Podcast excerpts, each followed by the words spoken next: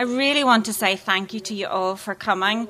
We're very aware this is a, the first thing I want to say is that we're very aware this is a, a very sensitive and difficult subject to talk about. Um, we don't know, most of you in this room, we don't know how you may have been impacted by pregnancy crisis or abortion. Please understand that our heart is not one of condemnation or judgment. That is not our starting point. So we do not want to say anything today that offends or hurts anybody who has a backstory. That said, actually, we all have a story when it comes to unborn life. We all were once an unborn child, and most of us in this room have either been pregnant or had a friend or family member who is pregnant. Um, the first thing I want to do is ask a question. Now, it's a genuine question. Put up your hand, please. Um, can anyone define pregnancy or what it is to be pregnant? Genuine question. No? oh, no, you're not allowed to answer. Um, anybody? It's, yes, thank you. The new life inside of you, new life inside of you. Would anybody disagree with that? Our campaign is called Both Lives Matter. In one sense, it's very simple. We start from the very basic premise that there are at least two lives in existence in every pregnancy. That is what it, being pregnant means. Our concern is that the world, the society around us, is on a trajectory which is denying the unborn life. Now, we can talk about what personhood means, but we cannot deny that being pregnant means another human being is in existence.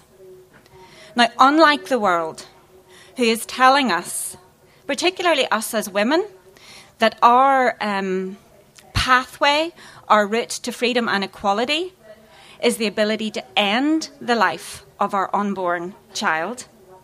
We believe that because both lives matter, there has to be a better way. So you'll have seen the seminar title Do we believe that both lives matter? If we believe that they do, we have to come at this conversation about pregnancy crisis and abortion in a different way than the world is telling us to respond.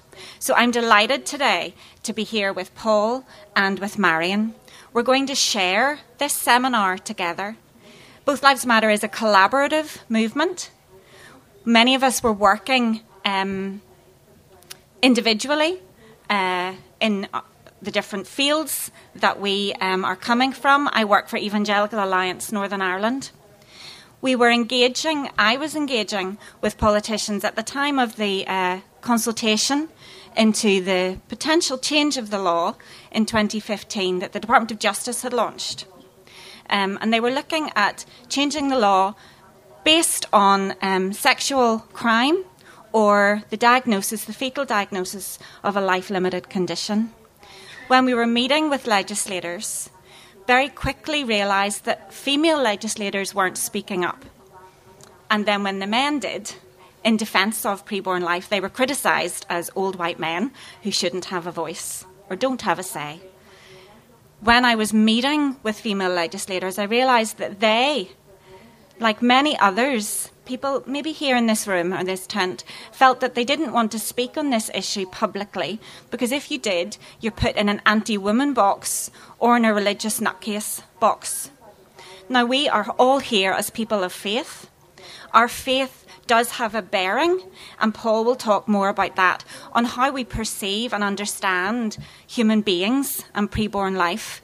But you do not have to have a faith to defend preborn life. You do not have to have a faith to say that abortion should never be based on choice alone. There is a real need for accurate information to address the misinformation that is being perpetuated in society about what preborn life is and actually what abortion is and does. There's a lot of inf- misinformation about the law in Northern Ireland and the outworking of that law.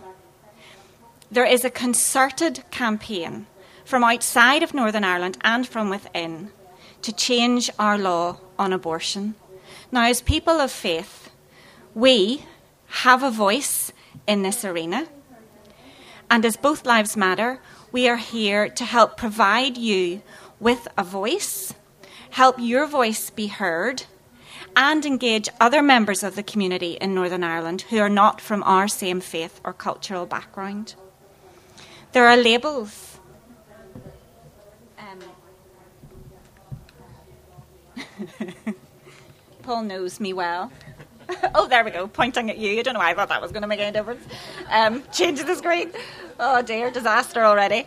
Um, the commonly used labels of pro life and pro choice we don't think are helpful because they're used to um, put us down, they're used to put us in a box, they're used to caricature, they're used actually to create an environment whereby conversation just doesn't happen. It gets very polarised, very nasty.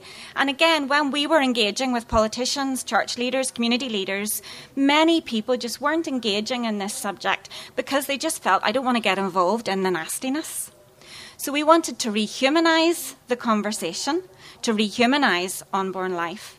And we wanted to reframe the conversation. We wanted to say saying no to abortion isn't enough because pregnancy crisis is real. And when a woman faces pregnancy crisis, whatever that crisis may be, we should not judge her, we should not stigmatize her, we should actually enable her to give life to that unborn child that she is carrying. And it should never be that for us as women, we have to choose between our well being and our child's life.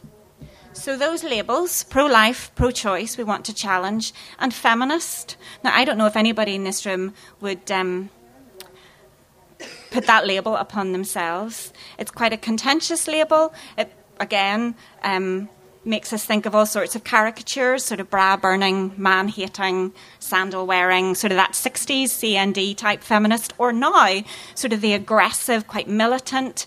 Um, well, there's one phrase I've heard, you know, they're looking to replace patriarchy with matriarchy. Um, we don't want to do that either. We would align ourselves with feminism, with a definition of feminism that says women are equal to men and are entitled to be equal to men in society.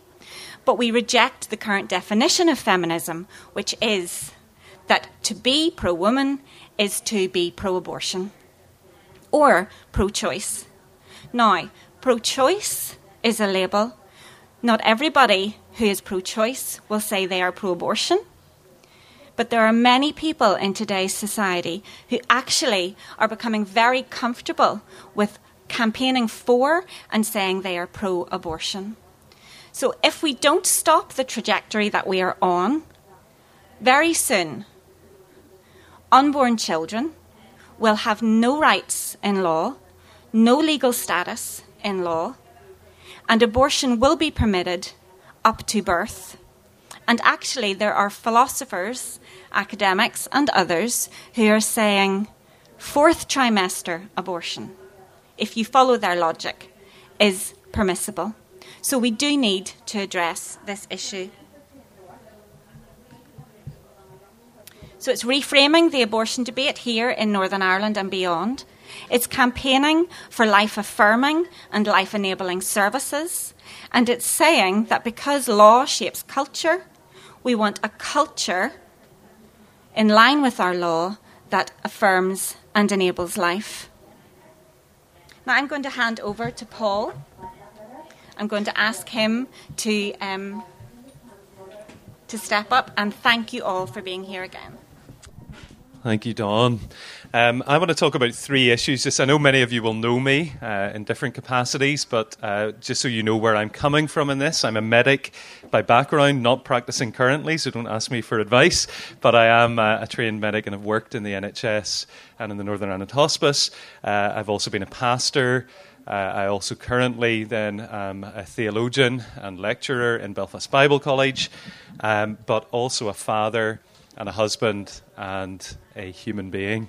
And so I come with all of those hats.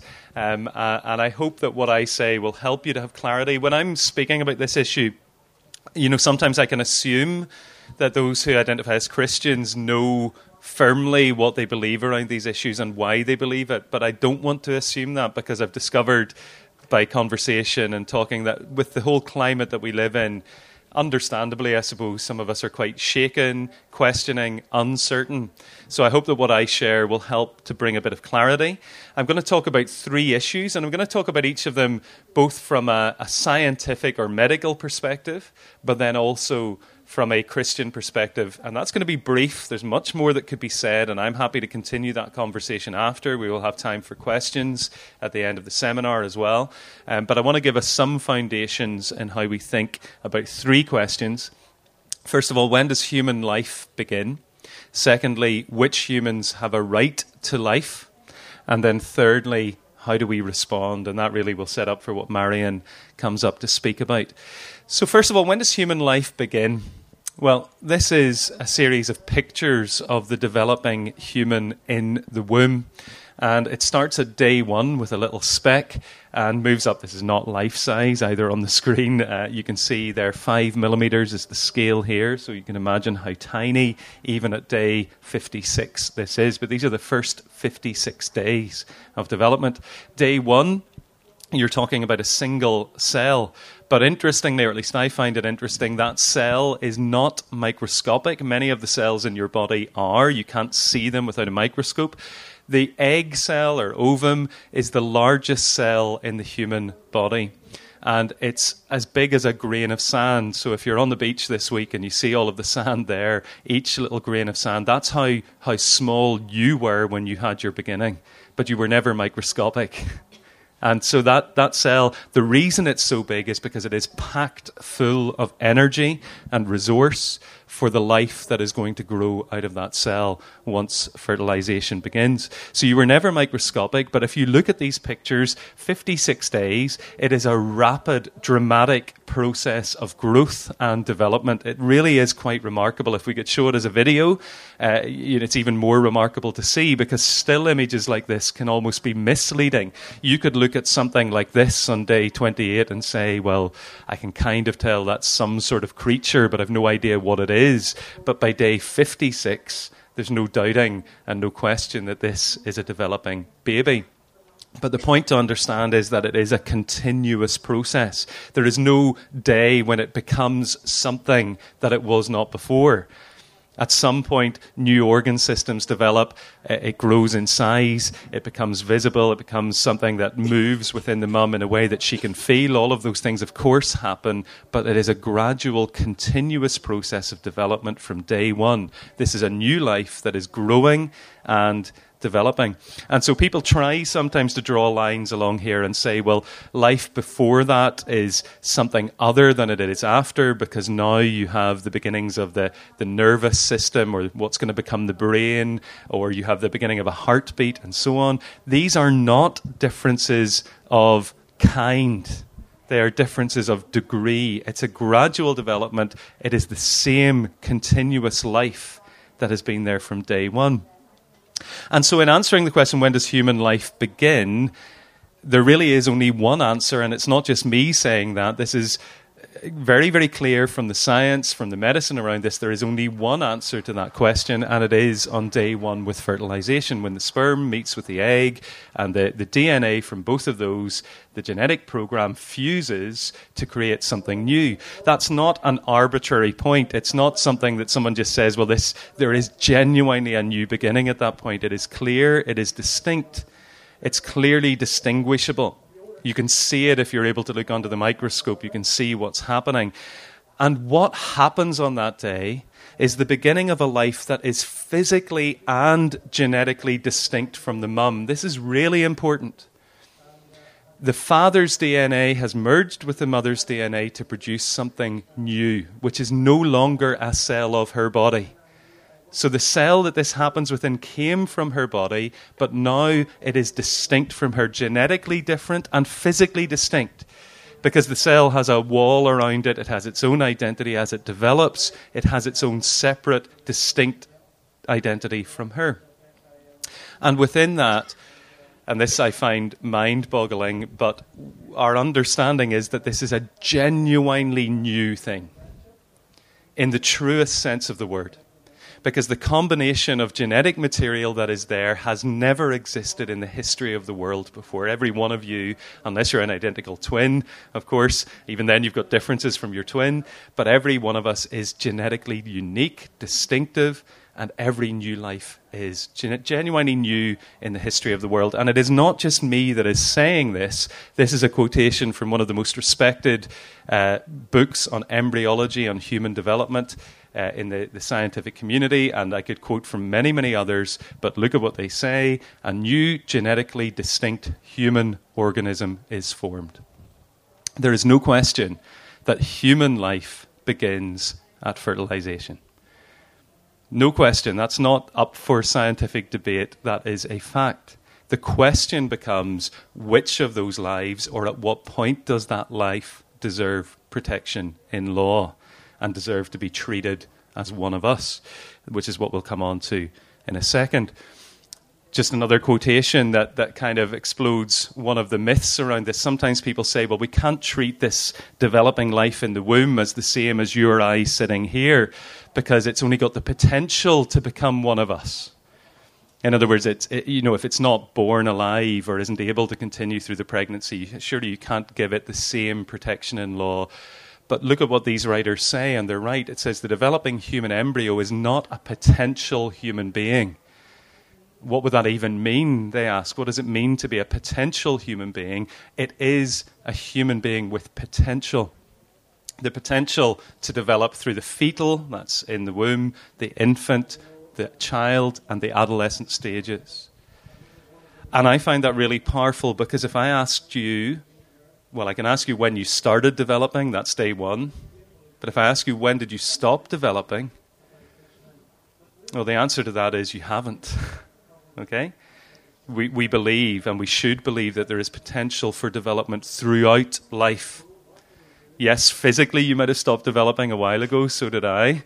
Okay, we're on the downward slope on that side. But emotionally, socially, spiritually, there's potential for lifelong and even eternal development, which is a, a wonderful thing. So, so this is a continuous process that begins at day one. And as Dawn said, that idea of fourth trimester, which means killing newborn children or children in the first months of life if they're not going to live or ending their lives if they're not. That is where some of the debate is going amongst some of the philosophers. But we're saying actually, no, life is this continuous process from day one. And so language matters. What we're talking about here really matters. I've said it, and I think it's really important that we understand it firmly that from day one, this is not part of the mum's body because the way the debate is framed often says, my body, my choice. Now, I'm not trying to say that it's not within the woman's body. Of course, it is. It has an impact on her body, but the, the new life itself is not part of her body from day one. And that would be wrong to talk about it if, as if it was. It's not an issue either of reproductive rights. Sometimes that language is used. This is reproductive rights. Once the baby has begun, reproduction has happened, and it's a different kind of right. It is the question of the right to life of this new human life. That's what we're really talking about, and that's where the debate should be. Why do we think, or why do some people think that life does not have the right to be preserved? Why do we believe it does?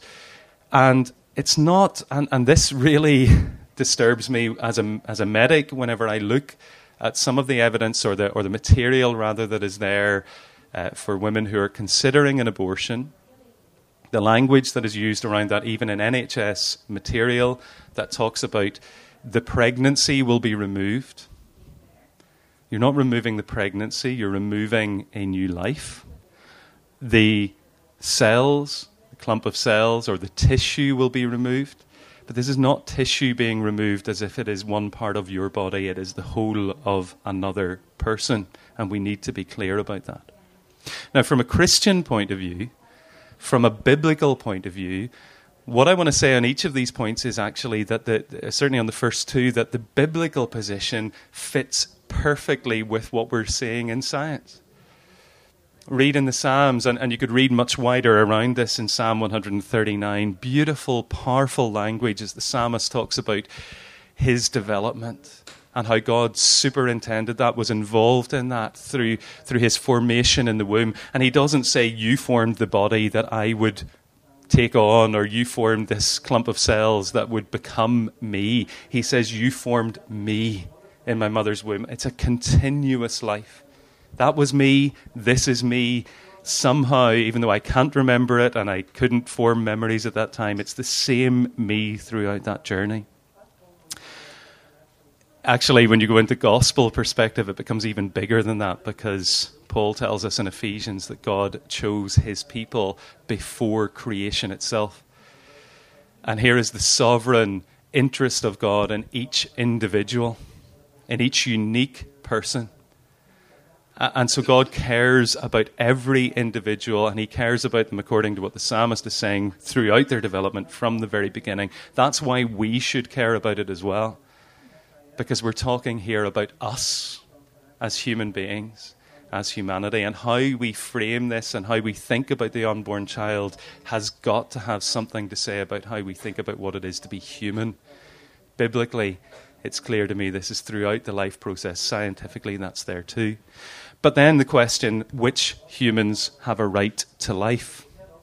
Now, when we talk about human rights, we could do a different kind of seminar and explore how those, that whole concept that human beings have rights emerged out of the Christian worldview, the Christian understanding of human identity and, and human nature that idea that we are created by God, loved by God, known by God, the idea that we have any rights at all or even responsibilities to each other as well.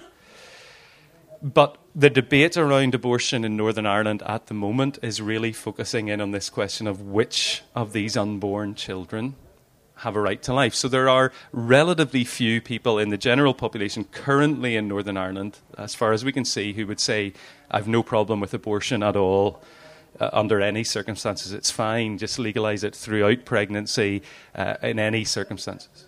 So the, the statistics on the screen now looked in 2016 at the Northern Ireland population, and when they asked about abortion effectively, the wording was slightly different than this, but effectively on the mother's choice, then 60% of people said probably or definitely not.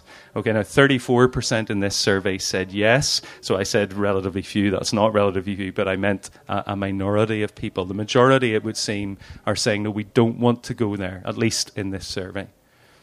But when you look at the other statistics, that's where things change. Sexual crime, rape or incest, 78% were saying yes, abortion should be allowed. And in cases of abnormality in the baby, 73% if it may not survive birth, and if it will definitely die at birth, then 81% said, actually, we think abortion should be allowed. So it's these cases, these hard cases, where some of the debate is focused and, and, and certainly some of the political will is shifting around uh, those issues. So it's important that we think that through as to what we're saying. Because when it comes to these issues, many of us instinctively would, would feel compassion towards people in those situations, and we should. We should. We should, of course, feel compassion for any woman who has been through the horrific crime of rape uh, and especially if she finds herself pregnant, of course we are bound to feel compassion for her in that situation. We should do. Uh, and likewise, we should feel that for women who find themselves in the situation where a pregnancy that they had wanted and had hopes for, they are now told this child will not survive, or we don't think this child will survive. We should feel compassion in those situations. But that compassion argument, which is then brought out in the wider debate, that then says, well, the compassionate thing to do is to say, let's end the pregnancy. That's where there's a, there's a flaw in, in our logic, in thinking that that's the compassionate response.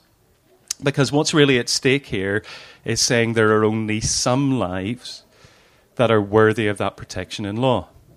We want to protect the lives of children who are not disabled, or unborn children who are not disabled, or unborn children whose circumstances of conception were, were through a loving relationship, but not those who are conceived through rape. That's where we're really, that's what we're really talking about.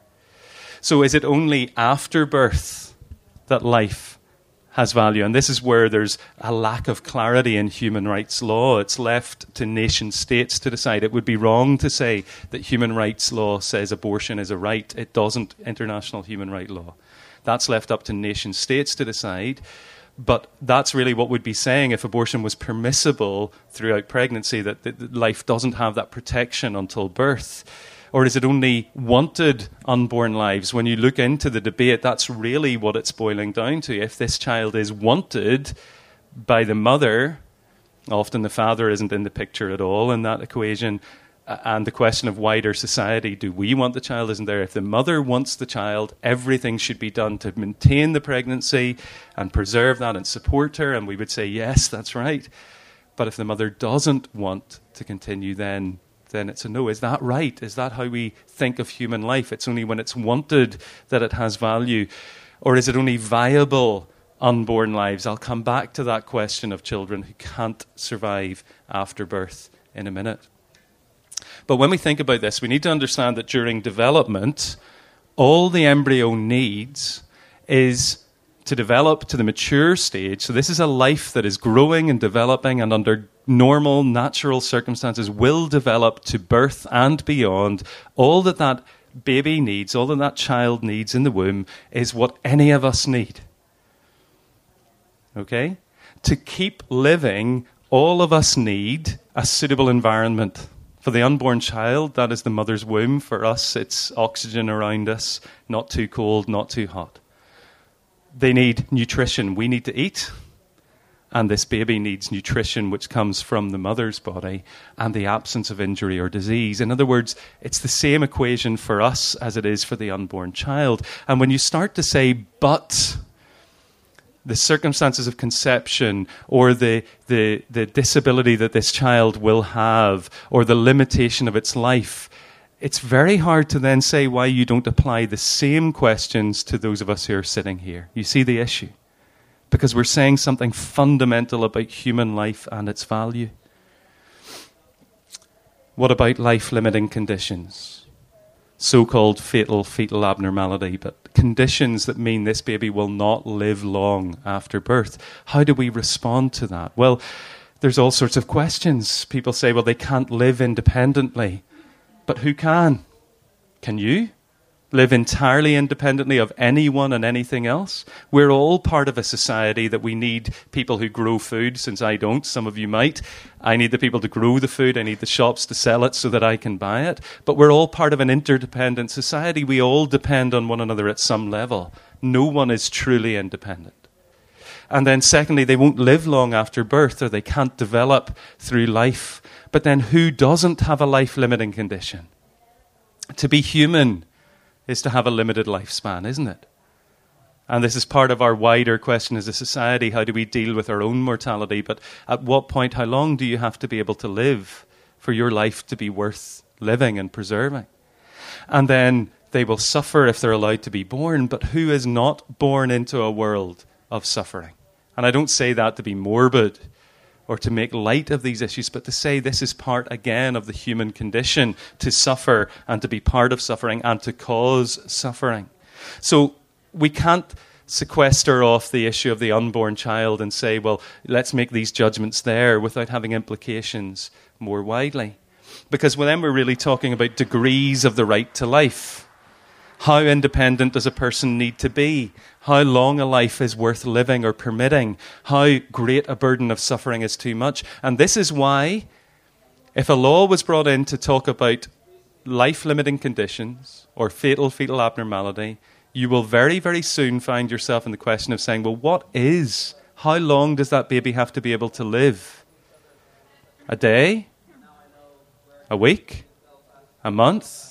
What if it could live for a year, two years, ten years, twenty years? You see where you're in the area where there's no clear line as to how you define that. You've crossed a line that says something very different about the right to life. And the big question who judges? Who's going to make these decisions? Big, big questions. Now, from a Christian perspective, all human life is sacred. Our understanding of human life begins with this wonderful, wonderful thing that we are created to be the image of God, created in His image, in His likeness, to reflect His likeness to the world. That's all of us. There are no exceptions to that. Scripture never makes an exception to say on the basis of ability or disability or potential or lack of potential there is no exception. And if you follow it through in Genesis 5, and I find this remarkable, it begins by talking about Adam being created by God, and it says that God created Adam in his image, and then it says Adam and Eve had a son, and that son was born in Adam's likeness and image. In other words, what it is to be human is to be descended from human beings, and the image of God transfers down through that pattern of inheritance. You see it again in Genesis 9 after the flood, so this image of God is not ruined by sin, whatever has happened to us, that we still are image bearers, and God says human life is sacred on the basis of that. And why I'm saying about the descent from Adam is this that every single new life is genetically descended from human beings. In other words, it's one of us. It is one of us. There's no biblical basis, I would say, for any other definition of what it is to be human, to be a human being, and therefore to have a sacred right to life. Biblically, that begins at birth. And I just want very briefly then to touch on how we respond. Now, I hope you see that in the scientific bit about when life begins, there is no debate about that. There could be debate about which, right, which lives have a right to life. But I think both for practical reasons, because once you say some lives don't, where does that stop? But certainly for biblical reasons, we need to say every single life. But how do we respond? Well, what is the state's duty to human beings? I think the state has a duty to promote freedom, yes. So someone might say, well, look, that's okay for you to believe that you don't want to have an abortion or you don't want your wife to have an abortion, but what right do you have to say that for other people? Surely it should be left to choice. But we recognize that the state has a duty to limit human freedom for the sake of the rights of other human beings. I don't have the right to kill one of you now because it suits me. And I shouldn't. okay, you'll be pleased to hear. So, why would I have the right to kill another human being? That right is inalienable. It's not something that I have a right to, and the state should protect that. It should also promote the right to life for all people without exception. And it should provide excellent care, or at least ensure that excellent care is provided for all, which is where both lives matter comes in. And I want to say this very clearly that current Northern Ireland law works on, on abortion. That's not how things are portrayed, but current Northern Ireland law recognises that both lives matter and, and it does allow for the termination of a pregnancy in the extreme situation of the mother's life being an immediate risk. In other words, there's a recognition because, of course, if you're faced with that impossible situation and you're going to lose both lives, but you could save the mum's life, but to do that, you need to end the life of the unborn child. That's a horrible situation. It doesn't make the ending of that life right, but it makes it the right thing to do in that extreme situation. And Northern Ireland law allows for that. So, this is a good law that upholds both of these lives and their value and does everything to try and preserve both of those lives, but recognizes there are hard choices in extreme situations.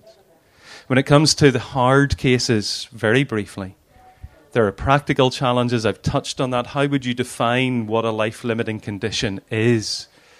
There's no easy solution. We need to understand that. We're not talking about doing something here that will remove the pregnancy or the woman's experience of having been pregnant or the hopes, if it's a, a life limiting condition, that she had for that child until she discovered it would not live. Those hopes are there and the pain of that loss is there. We can't undo that sometimes when you hear the way it's described, it's almost as if people think, well, if we allow termination of pregnancy, well, that, that would solve that. It's not a solution. So, all that we can do is to maximize dignity in that situation.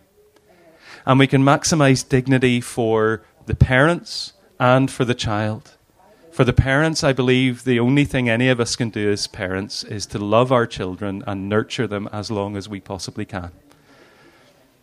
That's what parenthood is about, isn't it? So we need to support people to be able to do that with all of the support that we can give them to give the best care to their child for as long as possible. And to maximize the dignity of the life of the child is to let that child have a natural life for as long as possible until death comes, as any of us would hope for and would want. Now, that means we need to put really good support in place, but that's the principle I think that we should be working for and upholding. Maximize dignity in parenthood and in life for the child. So, excellent support is needed.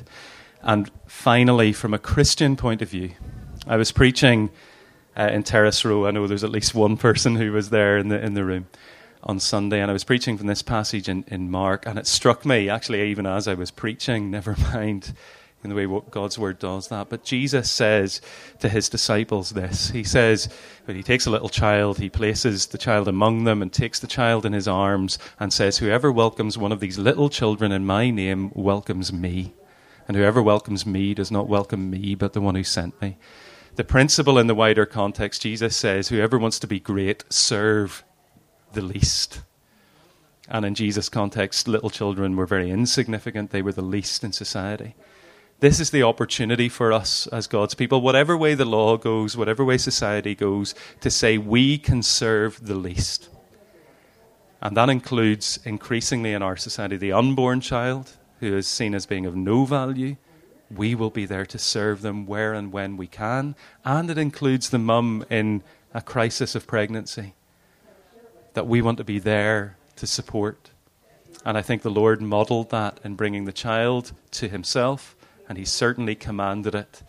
So here's our opportunity to come along and to serve the least, to care for them, to nurture them. I'm going to hand over to Marion, or sorry, to Dawn first. Beg your pardon, Dawn. Work away. Every pregnancy means that at least two lives are in existence. Paul went through that very clearly. Facts matter, because lives matter, and because lives matter, laws matter.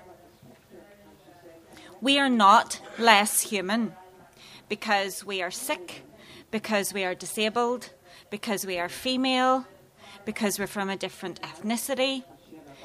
We're not going to have time to go into law and human rights law um, the way maybe in other events we can. But the fundamental reason for human rights law being put in place was because discrimination, oppression, genocide, the Holocaust came about in World War II because human beings were subcategorized into those who were worthy of living and being protected and those who weren't. The human being's right to life is the fundamental right upon which all other rights are built. Can we now begin to really say, for the sake of human rights, women have a right to end human life, the life of their unborn child? There's a really good little meme, like you know, the little monkeys hear no evil, see no evil, speak no evil. Um, but it's hear no science, see no science, speak no science. The argument for abortion actually denies science. It denies the reality of preborn life. Recently, I did a media interview with a lady who said, Well, we all know what an early termination of pregnancy is. It's just blood. Now, I'm sorry, no. A monthly period is just blood. The ending of a pregnancy, as Paul said, is more than blood. It may be very tiny, but there is a human being whose life has been terminated. The law in Northern Ireland is commonly used um, to portray a circumstance situation where women are, are uh, oppressed and discriminated against. Sometimes the law has not worked as it should, but actually that's been a misinterpretation and a misapplication of law. The Offences Against the Person Act recognises unborn human beings as persons. The offence of child destruction recognises unborn human beings as children. The Offence Against the Person Act may be over 100 years old. Well, what did they know 100 years ago? pre scans and medical science developments that we no longer know. How did they know that was a human person and, and we deny it? Those laws are good. When GB changed their law and in 1967 introduced the uh, Abortion Act, Northern Ireland took a different path and decided not to enact the 67 law. That has meant for us 100,000 people, and that's a reasonable, probable, conservative estimate. And all the information is on our website as to how that figure was, was come to. 100,000 people are alive today directly because of our law. Laws matter. In GB, when the law changed, we now have come to a place where 50 years later, nearly 9 million abortions have occurred. There is one termination of pregnancy every three minutes, 200 a day.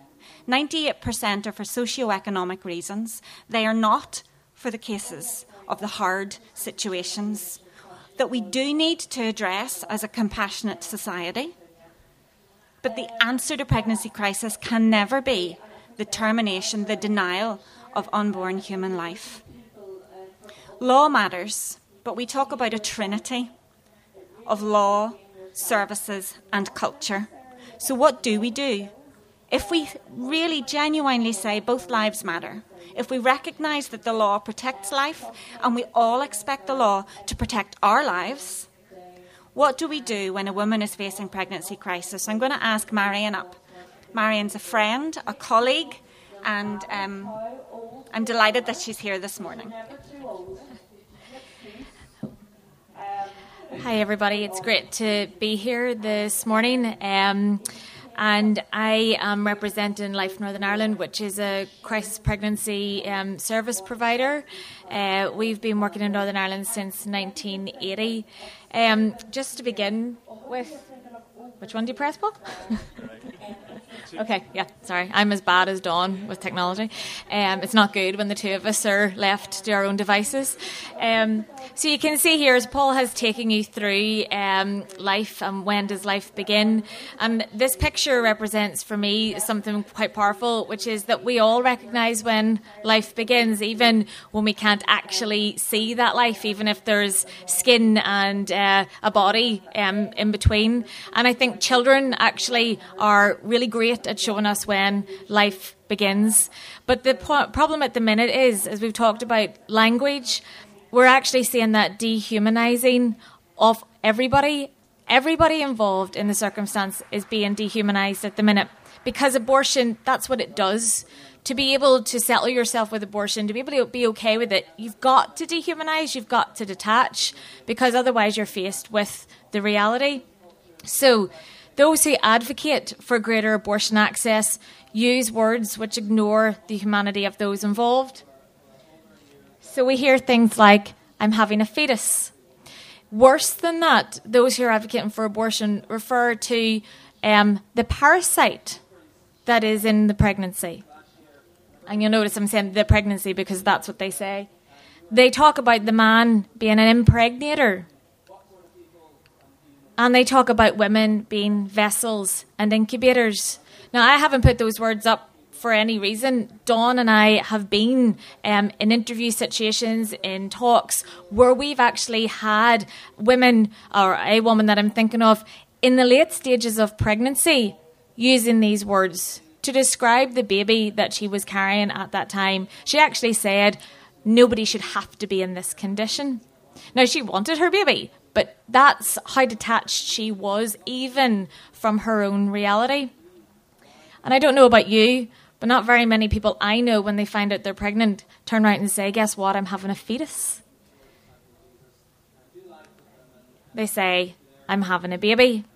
And actually, I was discussing this with my husband last night, and we have four young daughters. And he was saying to me that the thing that always struck him whenever we were going in and I was going in to deliver each one of them was that straight away, the midwives in the maternity units, they're not talking about a fetus whenever you're going into labour.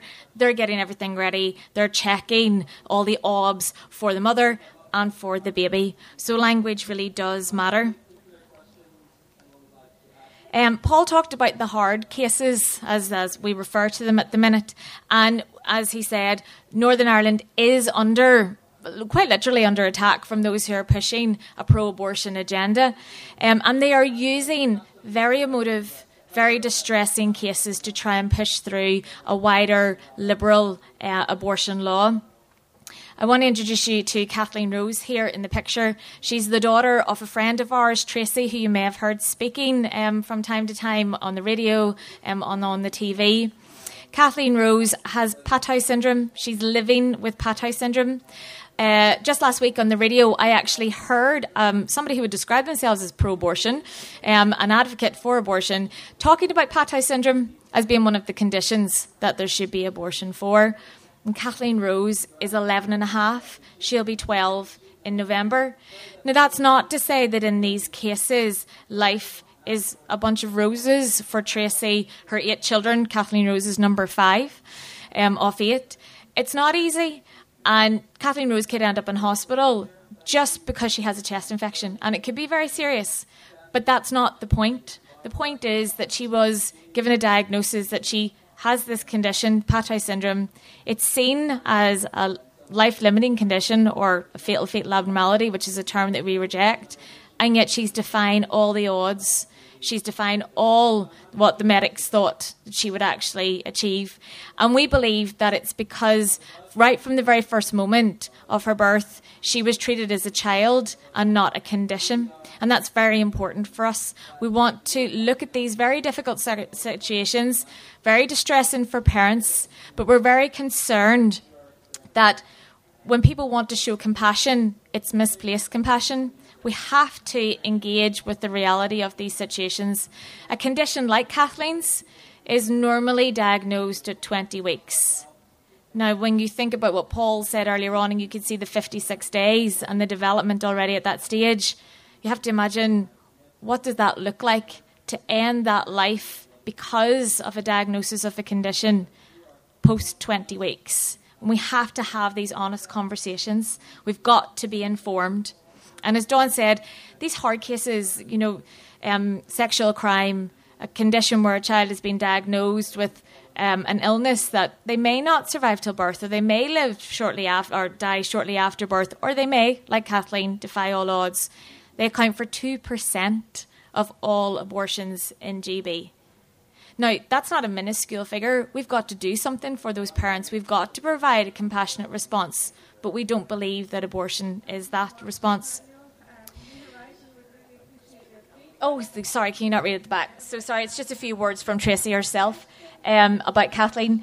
She had defied all the medical experts. Kathleen Rose is not incompatible with life. She is the love of our lives. I think children like Kathleen are such precious jewels within our society because they give love in abundance and they teach us how to love. That's Kathleen's mum, Tracy. So we believe it's time to stand with and for women and preborn babies, and we believe it's time to offer a better story. So you'll hear the Trust Women mantra. Well, we actually say it's time to move from trust to truth. Trusting women is too easy. It requires nothing of us as a society it doesn't require anything of us as communities. But because we believe that both lives matter, in a crisis situation, we need to step up. We need to be ready to care for, to support, to enable and empower women and their unborn babies. So, Life NI, I'm not sure if you can see that very well in the light there, so I'll just read it out. Um, this is our, these are our Pregnancy Matters services. So, we have skilled listeners, counselling, housing for homeless pregnant women, community support, and practical support. These are um, the services we've been providing since about 1980. Um, I'm delighted as well uh, that our founder, Jean, is in the room. She's making me very nervous because she's right down the back and I can see her. And also Vivian, um, who was our director um, and, and, retired a few years ago. She's also here. It's like talking in front of your teachers, it's terrifying. Um, so um, they're here, and I hope I do it justice by saying that without them, you know, I mean, uh, women, whenever the 1967 Abortion Act was brought into place in England, life was formed by Jack and Lois Scarisbrick. But um, Jean and Sid recognised that the same services needed to be provided for women in Northern Ireland because although there's not abortion here, women still face crisis. Women still need help. Women still need support. And women still need to be told, you can do this. Sometimes it can be as simple as that, but sometimes it requires a wee bit more. Um, so we would have our accommodation for women who are homeless and pregnant. At the minute, it's packed. It's six one-bedroom apartments, and they're all full at the minute. We have our community floating support workers who go out into the community and they help um, uh, women and their babies. We give upskilling classes. Um, we provide baby packs to hospitals. Sometimes there are women who come to the maternity unit. They have nothing to put on their baby. So we'll get a phone call to the office, and one of our members of staff will do up a baby pack and send it down to the maternity unit. If people need help and guidance where to go for financial assistance, we can point them in the right, the right direction. We act as pointers to other um, statutory bodies to help families um, who may be facing a crisis. Um, and I think the services speak for themselves, but also as well, Rebecca's story in the little Both Lives Matter book, you'll read her, her story. But she said something one night at a, a talk that she was given with us, and she said that for her, as a teenager, she was a, she found out she was pregnant not long after she'd finished school. Um, and as a teenager, she said the pregnancy wasn't the crisis; it was the lack of support around us. Now, unfortunately, Rebecca didn't know about life. She always says to me now that she wished she had have because she would know more to come. So that's what we want to do. We want to spread the word that we're here and we're here to help. So if you know of anybody who needs any help or support, who is facing a crisis in their pregnancy, please take one of the leaflets, have a chat with me afterwards. I can give you more. There'll be some at the care uh, table in the resource tent with the number for the office um, and the website and things. Please take them, please spread them. That is how we get the word out that there is a charity there that will help and will support. We're non judgmental, we're non directional, we're not faith based. We work with everybody from any faith background and none. Um, really, what we're here to do is to empower women and to enable them in their pregnancy. So the question becomes how can we, you and I, support and enable friends and family facing a crisis pregnancy to choose life? So, like I say, there are some of our services. I wish I had longer. I would go into more detail. So, come to our next talk, whenever that is, and then you'll hear us talk in, in more detail. I just want to finish briefly, however, in talking about something that's very important at the minute. So, we believe that both lives matter. You've heard that there's the charity Life um, in England and in Northern Ireland who's trying to that are trying to help women in crisis pregnancy situations. The danger at the minute, however, is that as the push for abortion becomes stronger and stronger, and if it's let in even in a tiny way, it'll open up the door greater. As that happens, the pro both, as we like to say, because we're for women and for life, so we're pro both, that voice becomes silenced. And it does happen. It's not me being dramatic, it does happen. For Both Lives Matter, there have been attempts to silence the campaign right from whenever we tried to start. So we had um, a lecture uh, during the Human Rights Festival. The Belfast Feminist Network tried to get us removed from the Human Rights Festival because they advocate for abortion and they didn't want us to be heard. Um, also, whenever the campaign was started, uh, Dawn made slight reference to the 100,000 figure and encouraged you to go onto the website and have a look at how that was come to. You'll also find there how that was challenged and how it was the challenge was rebutted and our figure was upheld. Um, we also were nominated for an award in the public relations ceremony. That award, they tried to stop us from getting it.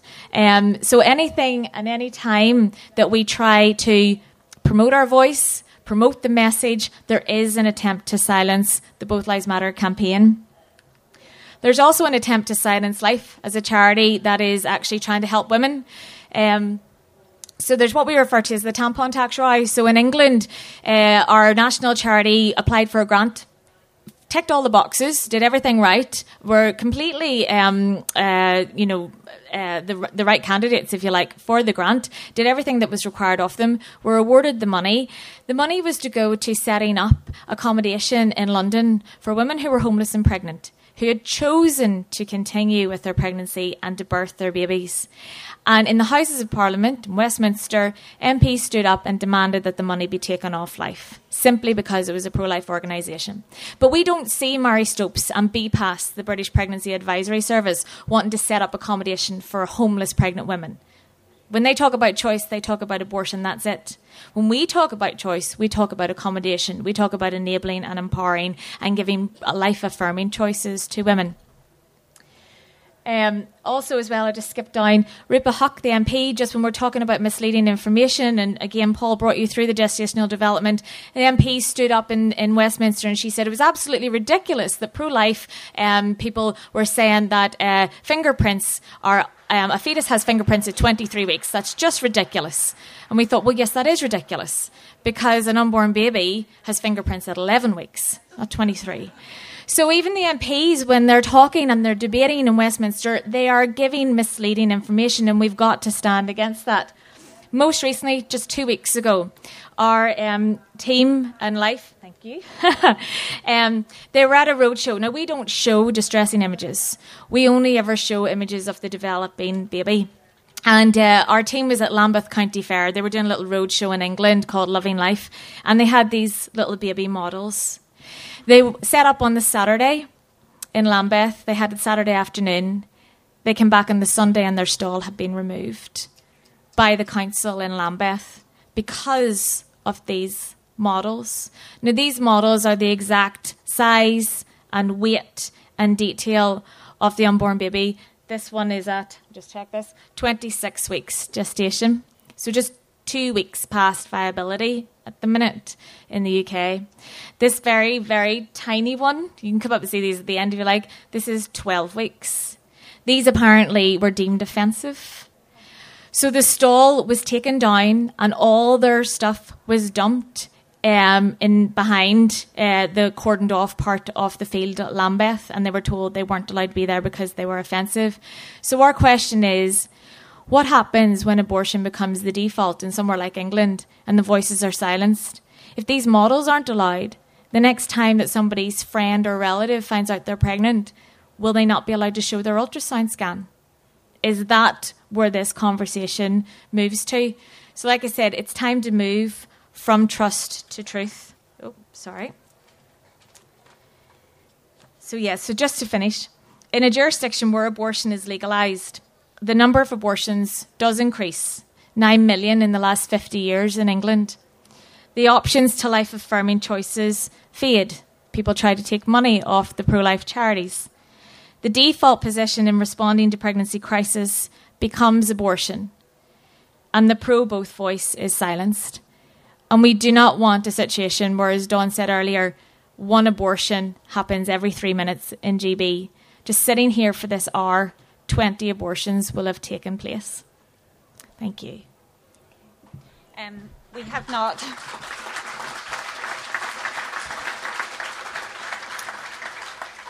Um, we have spoken for longer than we intended. I know some people will need to leave to pick up children, um, so I apologise that for you there won't be an opportunity for question and answers.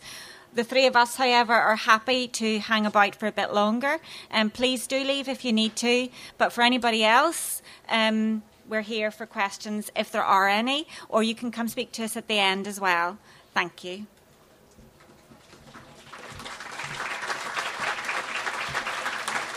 Um, if you have got a question, just stick your hand up and we'll start answering those. Um, it doesn't matter if people are leaving.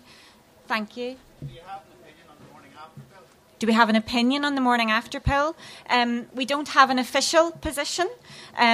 We're a collaborative movement, so different organisations consider it differently. But as a general um, principle, we don't have a problem with family planning um, and contraceptives. Some contraceptives have a, a, dual effect potentially, and the morning after pill, um, obviously, there may not be a pregnancy that has been initiated. There may be, it's a grey area. Um, I would not personally take it, but we don't have an, an official position that would say it should be um, banned. I think it's about intent. You know, it, it could be a prevention of pregnancy. Uh, yeah. Any other questions? Thank you. This gentleman's from the Republic. He was talking about the debate coming up to the referendum, and as he said, it was a very articulate pro life voice and message that was given, but it's hard to counter the my body, my rights um, argument.